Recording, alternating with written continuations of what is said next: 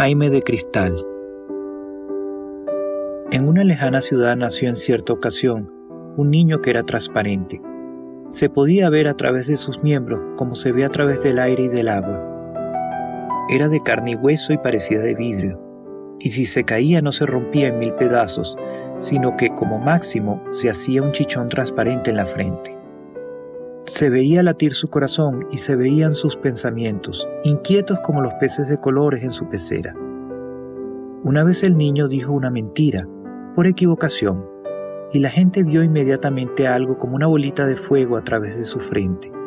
Dijo la verdad y la bolita de fuego desapareció. Durante el resto de su vida no volvió a decir más mentiras.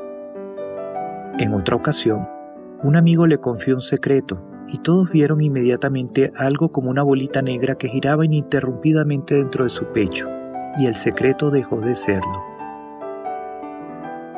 El niño creció, se hizo muchachote, luego hombre, y todos podían leer sus pensamientos. Y cuando se le hacía una pregunta, adivinaban su respuesta antes de que abriera la boca.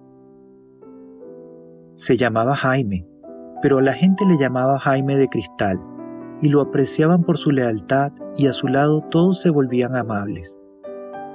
Desgraciadamente, un día subió al gobierno de aquel país un feroz dictador, y comenzó entonces un periodo de opresiones, de injusticias y de miseria para el pueblo.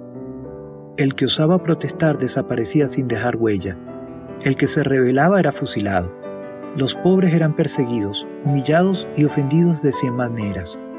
La gente callaba y aguantaba, temerosa de las consecuencias. Pero Jaime no podía callar. Aunque no abriese la boca, sus pensamientos hablaban por él. Era transparente y todos leían en su frente sus pensamientos de desdén y de condena a las injusticias y violencias del tirano. Luego, a escondidas, la gente comentaba los pensamientos de Jaime y así renacía en ellos la esperanza. El tirano hizo detener a Jaime de Cristal y ordenó que lo encerraran en la más oscura de las prisiones. Pero entonces sucedió algo extraordinario.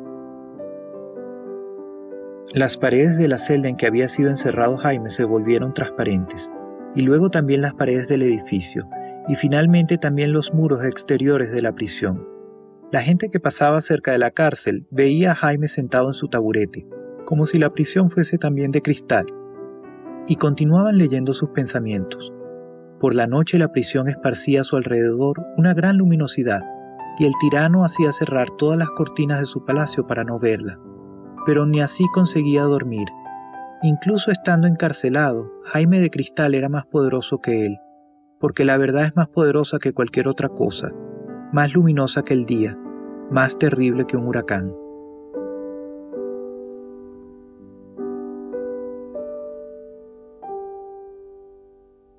Y colorín colorado. Este cuento se ha acabado.